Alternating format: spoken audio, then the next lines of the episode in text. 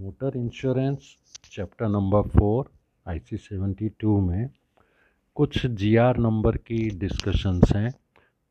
जी R मतलब general rules general rules जो Indian motor tariff में दिए गए हैं, वो आज भी अप्लीकेबल हैं।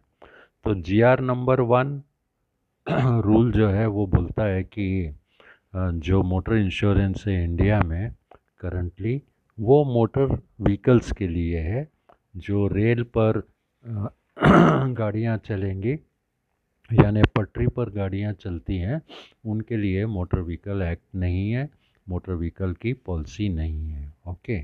नाउ, इसका ही पार्ट बी है जी आर रूल का G R rule number one का point B.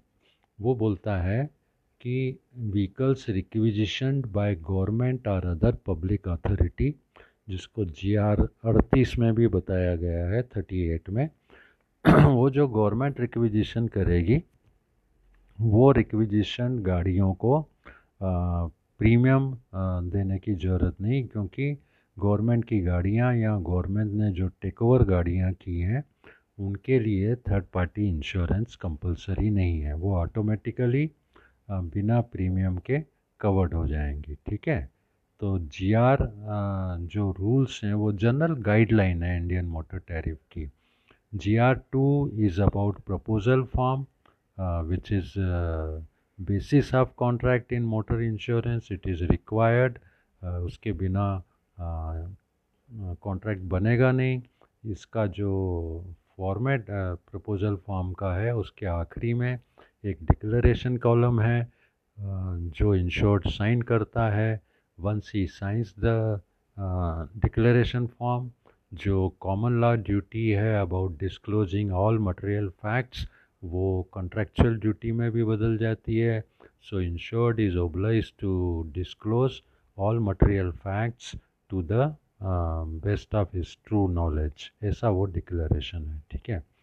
Policy uh, form का जी आर तीन रूल है uh, जो बोलता है कि लाइबिलिटी ओनली पॉलिसी या आपका पैकेज पॉलिसी दो तरह की पॉलिसीज़ हैं। इसके बाद पैकेज थर्ड पार्टी पॉलिसी के बाद G R forty five A कई बार क्या होता है जो हमारी गाड़ी है वो आ, चलती नहीं है मतलब गैरेज्ड है या घर में ही खड़ी है तो उसको जो है पब्लिक प्लेस पे जाना नहीं है तो थर्ड पार्टी लाइबिलिटी की ज़रूरत नहीं है।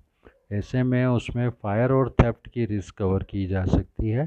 तो policy can be restricted for fire and theft cover only तो ऐसे स्थिति में जो उसका प्रीमियम है, वो 0.75 परसेंट ऑफ़ आई लिया जाएगा।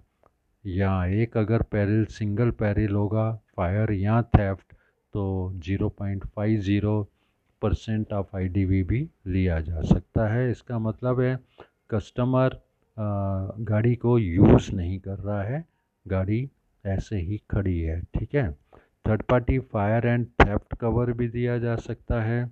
Third party with fire and theft इसके लिए G R forty five B rule है उसमें 50 से पचहत्तर परसेंट का डिस्काउंट मिलता है। कवर नोट जी आर बाईस में लिखा हुआ है, उसका फॉर्म नंबर 52 है। फॉर्म नंबर 52 के हिसाब से कवर नोट इशू होता है which is issued in lieu of policy company policy बना के नहीं दे रही है अगर किसी कारण से तो उसका मीन वाइल ये टेम्प्रेरी डॉक्यूमेंट है, जो पंद्रह दिन एट ए टाइम वैलिड रहता है। एक्सटेंड करके मैक्सिमम सिक्सटी डेज़ तक उसको कवर नोट को एक्सटेंड किया जा सकता है। तो जब तक पॉलिसी बने पॉलिसी बनेगी तो कवर नोट अपने आप ही रिप्लेस हो जाएगा। Certificate of insurance G R twenty three में बताया गया है जो फॉर्म नंबर 51 के हिसाब से बनता है। Certificate of insurance is given along with policy document policy document के दो पार्ट हैं, एक पॉलिसी है दूसरा सर्टिफिकेट ऑफ़ इंश्योरेंस है, जिसका प्रिस्क्राइब फॉर्मेट है फॉर्म नंबर 51 में।